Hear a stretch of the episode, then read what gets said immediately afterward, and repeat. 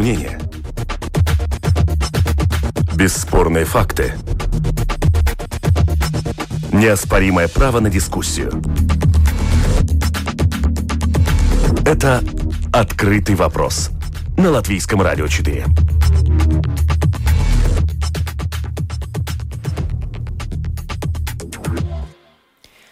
Добрый день, уважаемые радиослушатели. В эфире программа «Открытый вопрос», которую сегодня веду я, Оксана Донич. В этой программе мы говорим о вызовах и уроках 2020-го. Подводим итоги года. Каким был уходящий год для сферы здравоохранения? Есть ли основания говорить о коллапсе системы, в которой пандемия коронавируса обострила уже имевшиеся проблемы? Насколько критична ситуация с оказанием медицинской помощи в целом? Какая поддержка нужна медикам? Оценить уходящий год мы попросили министра здравоохранения Илзе Винкеле, который накануне был задан ряд вопросов. Послушаем запись. Пошли разговоры о коллапсе системы здравоохранения в Латвии. Есть ли основания для таких утверждений? То, через что проходит латвийское здравоохранение, то же самое, что происходит везде в мире и даже в очень а, таких благосостоятельных странах. Мы смотрим, например, почти по соседству Швеция, они там а, страдают э, и нехваткой, например, э, коек интенсивной терапии. Так что мы еще по сравнению справляемся с ситуацией. Но то, что э, очевидно, что если не уменьшается инфицированность, то получится так, что планированную стационарную помощь другим диагнозам приходится приостановить на некоторое время. Как сохранять систему обслуживания нековидных больных? Почему они сейчас отодвинуты на второй план? Ну, кому хорошо сейчас в пандемии? Ну, это же, ну, такие выборы, которые не делаются из-за просто нежелание помочь другим э, пациентам. А, к сожалению, э, приходится выбирать. Все эти выборы очень болезненные, очень, ну, такие неприятные. Но если у нас пациент, который э, страдает ковидом и не может дышать, понятно, что откладывать возможность возобновить дыхание приходится сравнивать с тем, что, например, операции, там, я не знаю, на бедро может э, быть отложено на, там, я не знаю, месяц, да. Это и есть трагедия ковида, что э, люди заболевшие нуждаются в буквально не, незамедлительной помощи. Если другие болезни также опасны для жизни, то они э, лечатся и сейчас. Откладывается то, что не подвергает э, жизни человека э, опасности. Так что и онкологические пациенты лечатся, лечится и неотложная помощь предоставляется, так что это обеспечивается и будет обеспечиваться. Те люди, которых жизнь под угрозой, они получат лечение. Какие системные проблемы обострила пандемия коронавируса?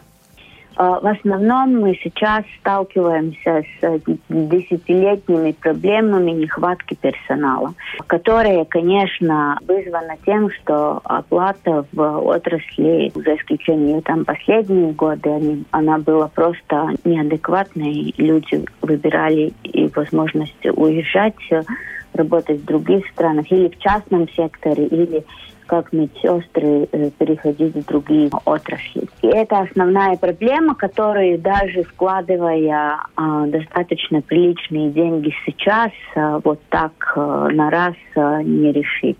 Какие уроки можно вынести из данной ситуации? Что можно и нужно поменять в системе здравоохранения? Мне кажется, что главный урок, э, что на системе здравоохранения сэкономить никак не получается это не получается экономия не для отрасли и не тем более для здоровья общества. И я думаю, что это одна из таких самых основных выводов кризиса. И второе, конечно, более оперативная и точная работа с данными, со статистикой. Тут мы видим, что тоже вот система хромает. Например, это замедляет принятие э, решений. И отдаленные услуги, все, что можно делать э, с помощью телемедицины, отдаленной консультации. Это тоже урок, вывлеченный из этого кризиса, который придется развивать больше и оставлять те вещи, которые сейчас э, начинают применяться. Сейчас у нас э, стопроцентная доплата по окладу тем коллегам, которые работают э, именно вот э, с ковидом и предоставляют помощь тем, которые работают с ковидом. Это до декабря включая, но мой прогноз, что правительство примет решение удлинить этот срок выплат стопроцентных доплат до нормализации ситуации. Как можно добиться большего финансирования отрасли? Следующем году у нас э, достаточно приличный прирост э, бюджета. Это на 182 миллиона евро. И мы этот критерий, вот черту эту такую заветную 4% от ВВО продукта достигаем. Но все равно этого недостаточно. И как э, увеличить финансирование, ну, надоедливо опять и опять и опять об этом а, напоминать э, правительству и Сайму и готовить бюджетный проект с теми числами и подсчетами, которые нужны для отрасли. Как относитесь к раздающимся в социальных сетях и не только призывам к демиссии министра здравоохранения? Как оцениваете свою работу в условиях пандемии коронавируса? Работу буду оценивать э, тогда, когда э, более-менее ситуация стабилизируется и можно будет думать э, о вещах э, помимо непосредственной работы с кризисом. А то, что призывы о демиссии, ну, это неотъемлемая часть э, работы министра и мои коллеги, будь это или министр э, образования, или среды и самоуправления, время от времени такие призывы высказываются, и это, мне кажется, нормальная часть демократического государства. Насколько оперативно принимались решения, на чем они основывались? На заключении местных эпидемиологов или опыте других стран?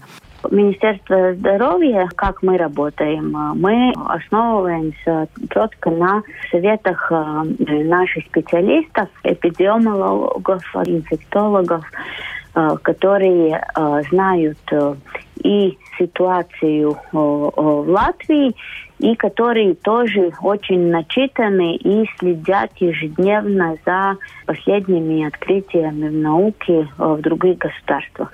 Почему так важно э, обязательно тоже э, учитывать те вещи, которые в других странах в исследованиях открываются? Потому что у них эта база для исследований разного вида институтов намного сильнее, чем в Латвии. У нас, в принципе, такого полноценного института общественного здоровья нету. Да? Мы одна из редких стран в Европе, где нет такого ресурса.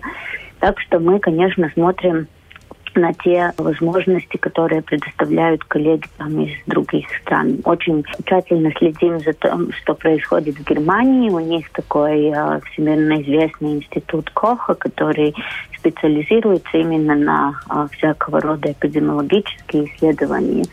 Э, также очень руководимся теми э, знаниями, э, которые предоставляет э, европейская агентура по контролю у болезней. И это лежит в основе тех ограничений, которые по части Министерства здоровья. Но особенность этой эпидемии такова, что эпидемиологические ограничения – это сравнительно небольшая часть э, от всего кризиса. Да? Потом э, все-таки э, очень важно и взаимодействие с Министерством финансов, экономики, внутренние дел. Мы можем сказать что надо делать, чтобы уменьшить возможность передачи вируса – а как это обеспечивать, да, это уже тогда э, совместный труд э, многих министерств и отраслей. Какую роль играло министерство при разработке новых ограничительных мер? Э, смотрим э, опыт других стран, в Европе в том числе. Торговля определенных э, товаров и запрет на торговлю одежды, косметики и такого, это довольно широко применяется в Европе. Вот Бельгия и Франция прожили в таком режиме целый месяц, когда-то в ноябре они эти ограничения приняли. Суть их такова, что э, человек э, в магазине задерживается самое малое время, которое нужно для э, делания покупок э, абсолютно необходимо. И, конечно, если ассортимент магазина уменьшивается, то и э, время, которое находится человек в магазине, тоже уменьшивается. И это уменьшает возможности контактов и длину контактов.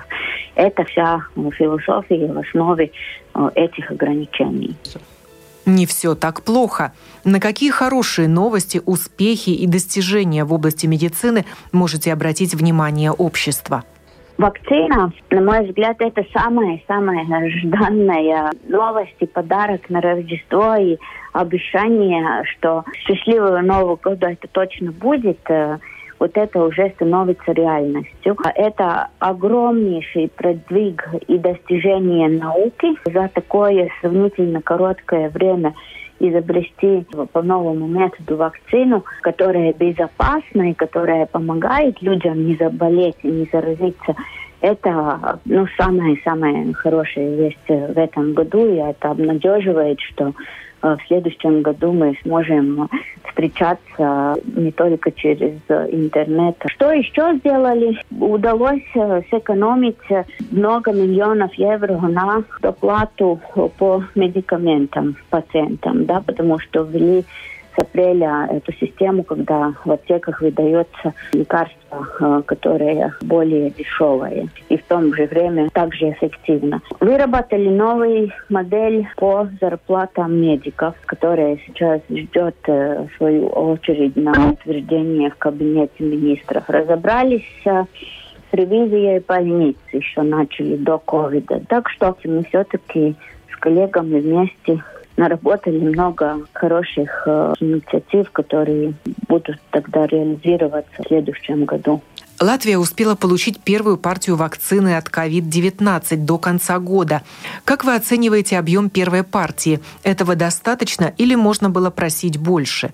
Так, во-первых, э, закупку вакцины не делаем как э, отдельно взятая маленькая крохотная страна в Европе, не самая богатая, а как э, часть Европейского Союза, и это нам гарантирует по сравнению там, с большинством стран в мире, что у нас э, будет достаточное количество э, вакцин для нашего населения, чтобы всех провакцинировать, которые будут э, готовы э, вакцинироваться. И поставки, они зависят от э, производителей. Первая поставка была 9750 э, доз. Э, следующая поставка ожидается 4 или 5 января, и производитель э, сулит, что это будет примерно 12 тысяч доз. И надеемся, что до конца января Pfizer вакцин мы получим около 90 тысяч. И тогда надеемся, что уже будут э, зарегистрированы э, хотя еще одна э, вакцина в Европейском Союзе, которая готовится сейчас подавать заявку на регистрацию. И потом еще AstraZeneca стоят в очереди, которые тоже готовы к регистрации. И если это все идет по графику, то к весне получаем количество вакцин, которое измеряется уже сотнями тысяч. Медики будут покрыты уже в начале года, но мы зависим от производителей вакцин. Если они смогут столько произвести этих вакцин, то мы, конечно, свакцинируем. И тогда идут сеньоры, жители пансионатов и домов социальной опеки. Это примерно э, около 15 тысяч людей. Потом следующая группа уже наши сеньоры и те, которые болеют какими-то хроническими болезнями. Э, это не политическое решение, это было э, рекомендовано нашим советом по иммунизации, который состоит из врачей-специалистов. И принцип, по которому вакцинируется оценивая экспозицию к возможному заражению. Значит, медики, они на первых линиях фронта, и их возможность заразиться выше других и потом, насколько тяжело болезнь протекает, да, и мы знаем, что вот именно люди пожилого возраста и люди с хроническими болезнями более подвержены а, тяжелому ходу болезни или даже смерти, и потому они вот э, приоритированы как одни из первых. Когда вы сама будете прививаться от COVID-19? Я буду прививаться, как э, и все население. Мне еще по возрасту приоритетные группы не приходится – хронических болезней нет, то значит э, летом со всеми. Это была министр здравоохранения Илзе Винкеле. Первый лекарь для человека, почувствовавшего недомогание, это семейный врач. Потому мы обращаемся в Ассоциацию семейных врачей.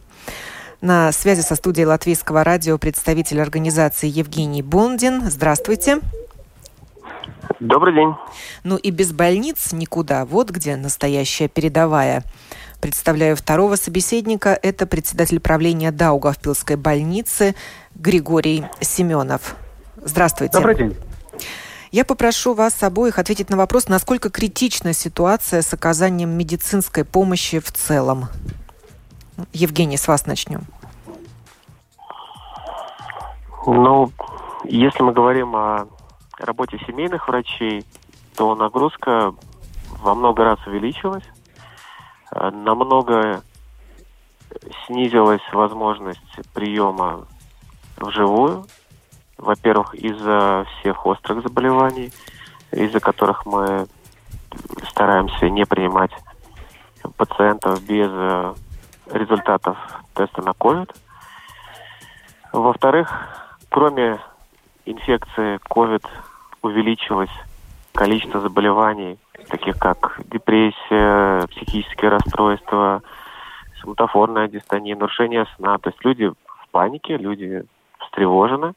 И, конечно, из-за этого они все чаще и чаще обращаются к врачу, даже в тех случаях, когда это не э, связано с э, э, нарушением функции организма в целом. Также все сейчас силы направлены на борьбу с ковидом, однако хронические заболевания никто не отменял, и, к сожалению, часто люди из-за боязни ковида забывают об этом, и все хронические заболевания обостряются. И третье, ну, нагрузка на врачей, кроме как приема пациентов, увеличилась многократно, потому что нужно, во-первых, производить мониторинг уже больных ковидом пациентов или контактных персон, то есть это постоянные звонки. Плюс э, консультации по телефону, что, с одной стороны, можно отметить как позитивные изменения. Теперь есть возможность у людей и опыт у нас работы удаленно. А с другой стороны, во многих случаях хотелось бы их увидеть, но это не всегда возможно. И, конечно, телефонные звонки сегодня это одна из наибольших проблем э, семейных врачей. К сожалению, обнажилась еще одна такая проблема, как невозможность замены. То есть если семейный врач по каким-то причинам заболевает или уходит на карантин в связи с контактным, контактом COVID-пациентом, э, или мы уже не говорим об отпуске, то на сегодняшний день заменить его практически некому. Это большая проблема, и сейчас она но обнажилась полностью. Достаточно часто врачи, болея, продолжают принимать, консультировать по телефону, продолжая поддерживать возможную активность, чтобы ну, хоть как-то иметь возможность помочь своим пациентам.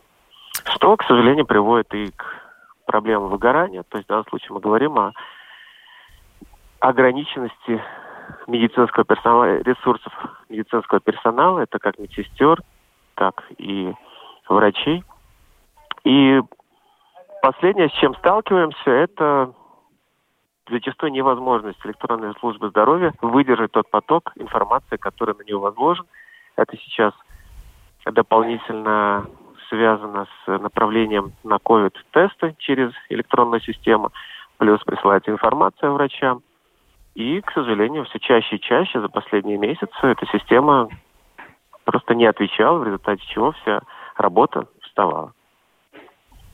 Э, вопрос э, руководителю Даугавпилской больницы Григорию Семенову. Насколько критична ситуация с оказанием медицинской помощи при госпитализации?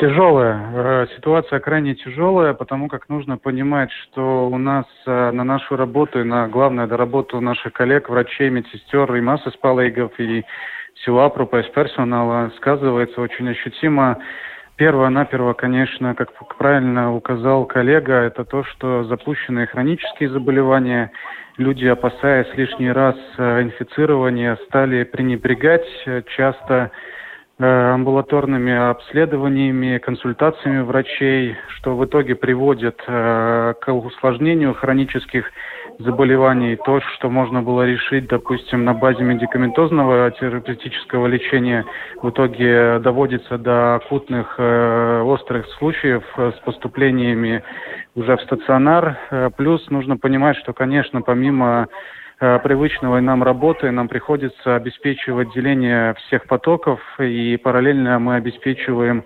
полноценный комплекс лечения ковидных пациентов. Опять же, нужно понимать, что инфицированные пациенты, они чаще всего болеют не только одним ковидом, у них на фоне еще может быть целый комплекс э, всего рода хронических заболеваний, бывают и хирургические осложнения. Э, поэтому сейчас на данный момент у нас э, порядка 30% всего пациента потока – это инфицированные пациенты. Э, э, нужно еще, конечно, отметить ситуацию с тем, что неизбежно распространяясь инфекции в обществе, она также касается и медиков. Это, к сожалению, как бы мы ни старались соблюдать все э, нормы и требования эпидемиологического режима, это неизбежно, потому как нет возможности полностью закупориться в какой-то бурбулис и избегать контактов, поэтому понятно, что медики выпадают. Точно так же прямо пропорционально, как инфицируется общество, и это дает еще большую нагрузку. Очень тяжело обеспечивать больше всего дежурство и неотложную помощь. Э, мы до последнего старались не ограничивать плановые услуги в плане тех же самых плановых операций, но немножко расширяясь и перепрофилизируясь в плане интенсивной терапии, реанимации, пришлось на временно это сократить. Пока, пока держимся, но чувствуется, видно, что по больницам, что ресурсы наши иссякают, поэтому любая ниточка э, улучшения ситуации, любая возможность как-то повернуть вспять или временно хотя бы ограничить распространение инфекции, это положительные варианты, как я считаю, я думаю, поддерживают коллеги, это надо использовать. Говорят, не дай бог сейчас попасть в больницу. Ковид тебе тогда точно обеспечен. Лечить будут от одного, бороться за жизнь потом придется от другого. Насколько вот э, ситуация в этом плане инфицирования уже внутри больницы остра сейчас? Э, не совсем верное понимание. Я наверняка бы думал, что хотел бы отметить, что, наверное, это один из главных факторов, почему сейчас люди пытаются максимально избегать и пренебрегать э, какой-то более превентивной, примарной медицинской помощи, потому как э, на самом-то деле тот невидимый пласт работы, который выполняется э, на, данный, на данный момент ежедневно, это самое главное и основное, это деление потоков. Допустим, на нашей базе в больнице ковидные пациенты в основном лечатся в отдельной структуре, в отдельном здании, в отдельной ковидной больнице перепрофилированной. Плюс созданы специальные единицы транзитные для обсервации последующего лечения, выявления э, ковидных пациентов. Да, есть риск того, что несмотря на наши все обследования, обсервацию в ожидании вот этого первоначального инкубационного периода, возможно, где-то какой-то один-два случая могут э, проскакивать, э, допустим, уже последующие отделения. Потому как у нас сейчас, допустим, в нашем главном многопрофильном здании, 12-этажном, ковидный пациент, в принципе, должен отседать не выше второго этажа. Весь первый этаж – это терапевтическое обследование, транзитная обсервация. Второй этаж, там находится хирургический, потому что рядом оперблок. Бывает такое, что попадают люди Э, к сожалению, проскальзывают. У них поначалу не выявляется симптоматика, не выявляется лабораторно. Э, инфекцию. Но опять же, на каждом отделении есть отдельно транзитные палаты. Мы всегда пациентов, прошедших всю, э, как это, шкирошину, все это да, э, сортировку. проверки и обследования вначале э, размещаем в отдельном корпусе, в отдельных палатах, которые отдалены от всего остального потока. Но нужно, опять же, не, не забывать, как правильно сказал еще коллега, представитель семейных врачей, что люди болеют не только ковидом. И нужно не забывать про присутствие хронических заболеваний и то, что очень часто откладывание обследования или планового лечения может повлечь очень сильное ухудшение состояния, что будет гораздо более чревато для человека, нежели риск инфицироваться. Поэтому я бы хотел призвать, если вы мне дадите такую возможность, жителей, в том, э, в том числе, если у них есть какие-то шаубы или у них есть какие-то потенциальные боязни риска инфицирования пускай они лишний раз обращаются. Я понимаю, что коллеги очень э, заняты, у них очень большая интенсивность, как и у наших докторов не менее, э, но в том числе пускай они не пренебрегают услугами семейного врача. Это люди, которые, как никто прекрасно знает, всю хронич... хронику их заболеваний, всю историю, динамику и могут подсказать, есть ли возможность откладывать э, какое-то определенное лечение или обследование. Вот как раз спрошу или семейного нет. врача Евгения Бондина, а кто принимает решение о госпитализации? Здесь сейчас речь идет не только о ковидных пациентах. Семейный врач или уже скорая помощь, которая приехала на вызов? Вы знаете, в каждом случае это принимается решение индивидуально. Скажем, если мы говорим о COVID больных, то мониторинг происходит каждый день, и каждый день, связываясь с пациентом, мы оценим его состояние, то есть, во-первых, по изменению жалоб, по изменению тех параметров, которые они могут сейчас отслеживать, то есть как они дышат, как они говорят, насколько сильное сердцебиение, изменение давления. И плюс, принимая во внимание все остальные хронические заболевания, тогда семейный врач принимает решение, что да, вам необходимо госпитализироваться. В некоторых случаях э, люди сами осознавая, что стало уже хуже, они вызывают скорую, что в принципе и показано, то есть предупреждая, что у них есть инфекция COVID, они тоже едут. Если мы говорим об обострении хронических заболеваний, то, как я уже говорил, это позитивное изменение, что они, по крайней мере, могут дозвониться до врача и э, получить консультации, и в зависимости от того, как они себя чувствуют, да, конечно, идет рекомендация лучше обращаться в стационар, не запускать и лучше проверить. Сейчас нас информируют э, только о смертности среди инфицированных, а другие данные скрывают? С другими диагнозами летальность выросла? И Евгению Григорию вопрос. А как нам ну, по очереди отвечать? Да, ну давайте, Григорий, с вас начнем. Э, если мы говорим про летальность от других э, диагнозов и от других заболеваний, то, в принципе, никакой-то тенденции прироста мы не чувствуем. Э, единственное, наверное, что хотелось бы отметить, и это чувствуют, видят коллеги, в среднем тяжесть случаев госпитализации увеличилась.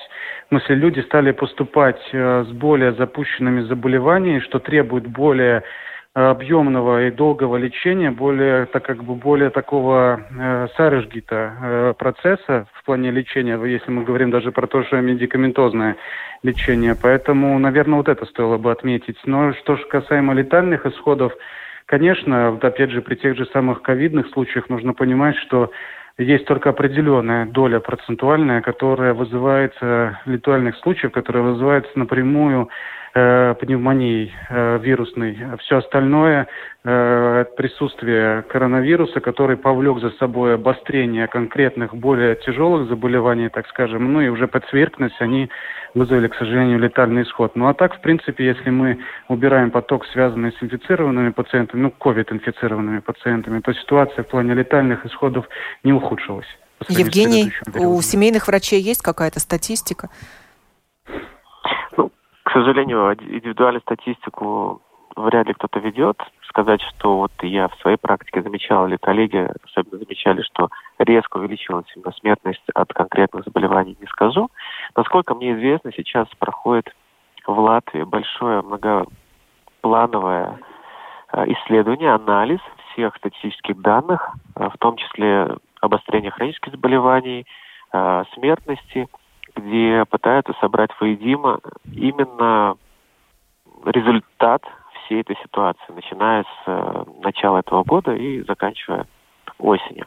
Однако, насколько я знаю, смертность от онкологических заболеваний точно не уменьшилась. Точно также это касается сердечно-сосудистых заболеваний. А, количество самоубийств, ну, несколько раз я уже видел публикации, оно возросло. Ну, то есть в целом сказать, что ситуация лучше у других заболеваний нет.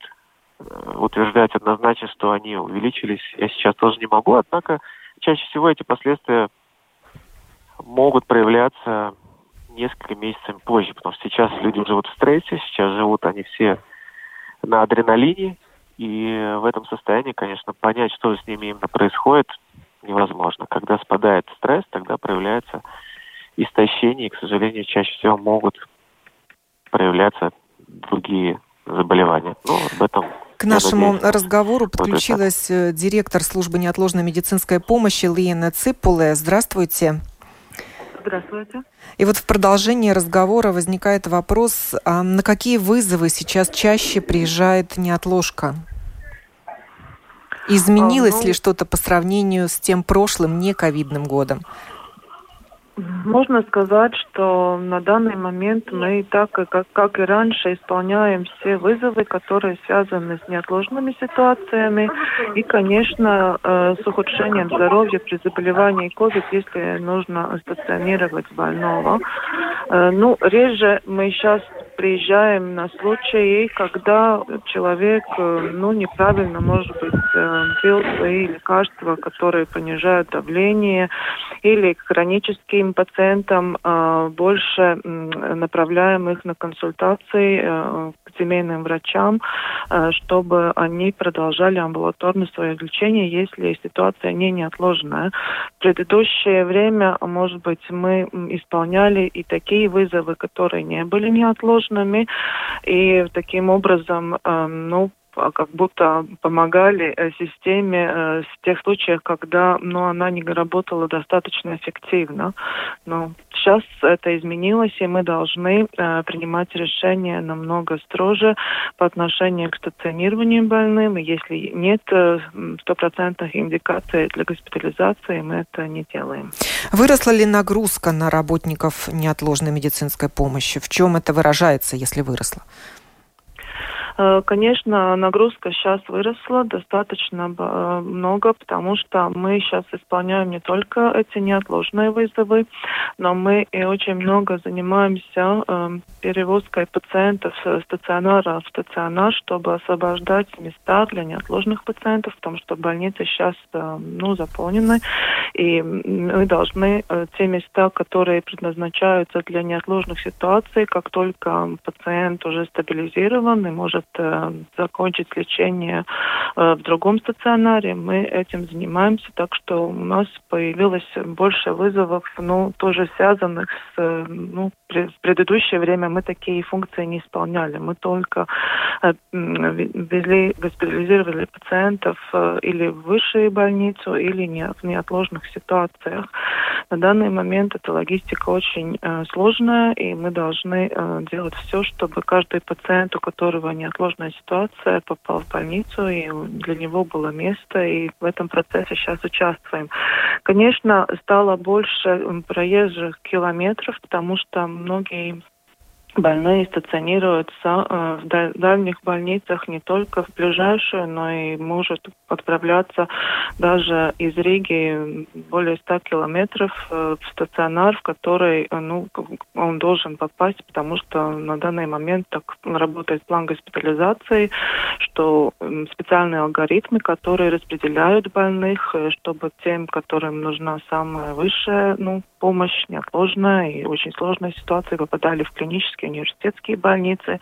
Хронические пациенты больше направляются в локальные, в региональные больницы. Ну и подозреваю, что и на диспетчеров, на телефонных операторов тоже выросла нагрузка, чтобы отвечать на все вопросы, возникающие у людей, все страхи и подозрения. Насколько остро сейчас стоит проблема нехватки работников э, и в неотложке, и в Институте семейных врачей, и в больницах? Ну вот, Лена, с вас начнем. Ну, я могу сказать, что на данный момент больше всего отражается то, как заболевают э, наши сотрудники или отправляются в карантин из-за COVID-19. Э, в общем счете этот год для нас был очень хорошим, потому что мы сумели более 100 вакансий э, заполнить новыми сотрудниками. Это очень хороший показатель, которых в предыдущих годах не было у нас таких хороших результатов, что даже э, больше сейчас приходят на службу неотложной помощи, чем уходят. Но действительно на данный момент 87 сотрудников наших э, инфекции, инфекцией ковидом заражены, и в карантине находится 105 медиков. Это очень большая, большие цифры на данный момент. Они приросли в последнюю неделю. И, конечно, это э, ну, давно осложняет нашу работу, и формирование бригад э, на, на данный момент очень тяжело нам дается.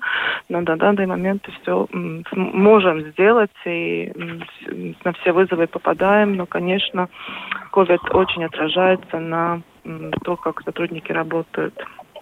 В больницах какая ситуация с э, нехваткой рабочих рук?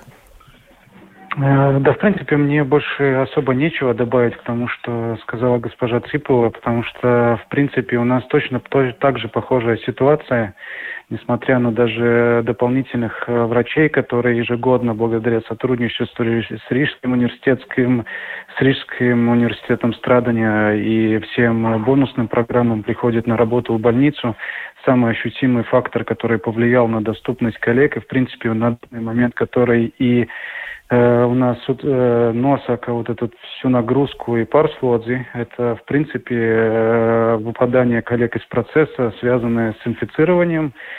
У нас, к сожалению, несмотря на все соблюдения внутренних правил и эпидемиологического режима, было пару локальных вспышек – Э, потом у нас э, была возможность как бы стабилизировать ситуацию. Сейчас, наверное, наблюдается такой момент, что параллельно заболевающим примерно такое же количество медиков возвращается обратно в процесс, в строй.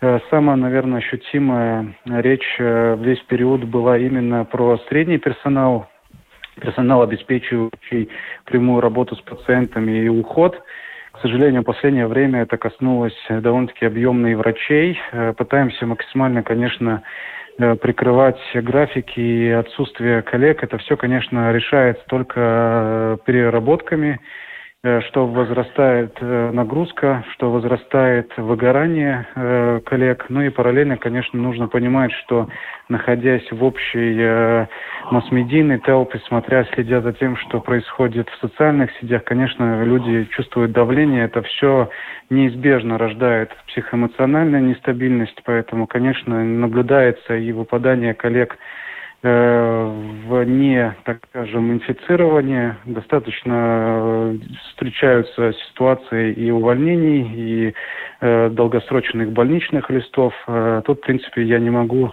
что-то пармость. Я прекрасно понимаю, что все мы люди, и все опасаются, особенно возрастные коллеги, инфицирования, которое может повлечь соответствующие усугубление состояния здоровья, не дай бог, уже говоря о летальных каких-то исходах. Поэтому тяжело, конечно, но все нужно понимать, что любая трудная ситуация, любая проблематичная э, вот эта ситуация, она решается только кооперативно, только сотрудничеством, поэтому мы сейчас справляемся только потому, что у нас очень цеша садарбиба с близлежащими врачебными структурами. Хорошо выработалась коммуникация и сотрудничество и с, с помощью НПД, Нетликом Смедзиспалдиба с dienestu. То есть постоянная коммуникация между больницами. Только так, в принципе, мы сможем, я думаю, все вместе справиться. Ну а то, что персонал заболевал, заболевает и будет заболевать, это неизбежно, потому что, как я говорил ранее, все э, ротируются и передвигаются в обществе, и поэтому... Ну, Последний вопрос верить, задам моим сегодняшним телефонным собеседникам. Какую поддержку от государства ждут медики? Лена, не отложки.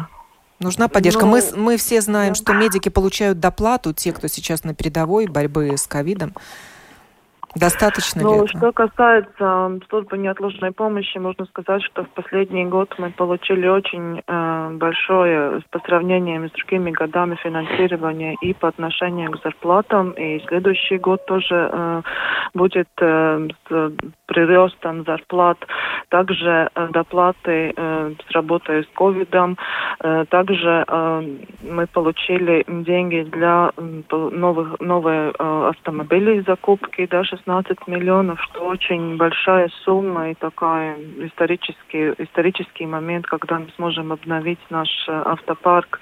И также вложение в инфраструктуру, потому что в тех местах, где у нас было трудности соблюдать эпидемиологические все правила из-за того, что просто наши помещения не соответствуют э, тому, как организовать работу, у нас сейчас есть возможности и предоставлены деньги, чтобы мы могли э, эти вопросы решать.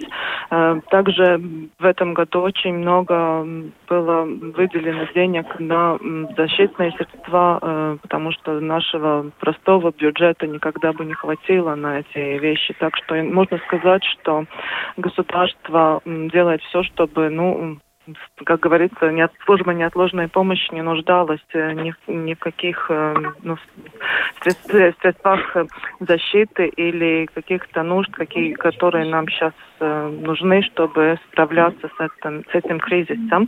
Работникам больницы какая помощь нужна еще и какую вы получаете, Григорий?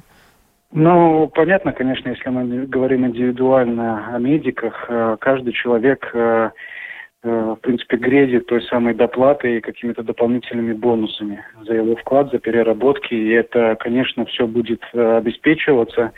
Единственный момент, конечно, очень хотелось бы, чтобы на будущее оно происходило как-то, может, с меньшей э, вот этим э, откладыванием как вперед этих накому периоду измакса, чтобы это как-то шло в ногу с э, тем вкладом, что делают медики, потому как немножко тяжело им объяснить именно вот этот э, денежный поток, нежели фактические выплаты.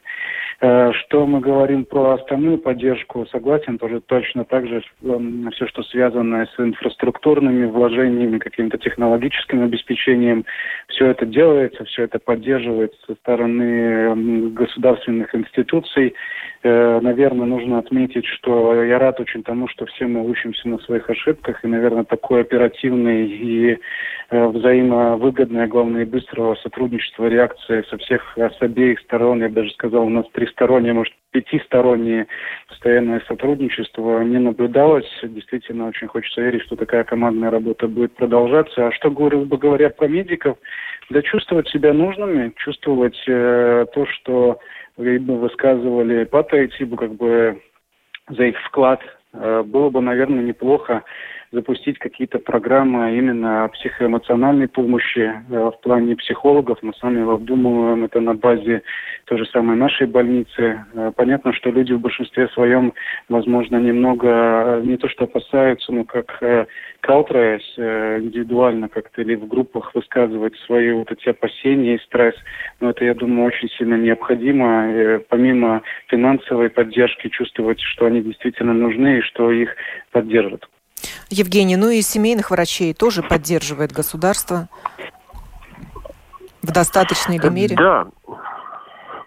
Что касается семейных врачей, я хотел маленькую ремарку сделать. Вот говорили, хватает ли ресурсов или нет. Проблема в том, что каждая семейная практика – это отдельная институция, и как только бывает хоть один член из ее команды, то нагрузку, к сожалению, перераспределить так, как это делается в больнице или э, в скорой помощи, невозможно. Поэтому часто врачи продолжают работать, даже во время болезни, даже во время карантина. И, конечно, это дополнительно несет нагрузка.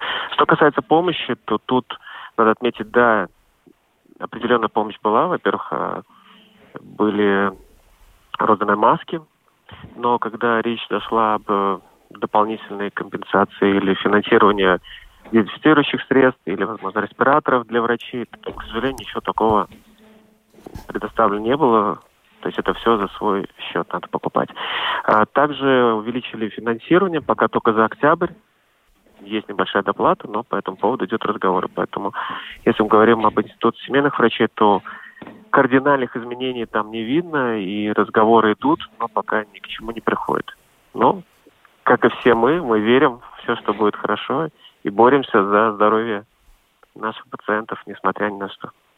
В этой программе мы говорили о вызовах и уроках 2020-го, подводили итоги в сфере здравоохранения. Остается только всем нам пожелать крепкого здоровья и медикам, и под их пациентам, и тем, кто не собирается попадать в больницу. Программу подготовили продюсер Валентина Артеменко и я, ведущая Оксана Донич. Всего вам хорошего.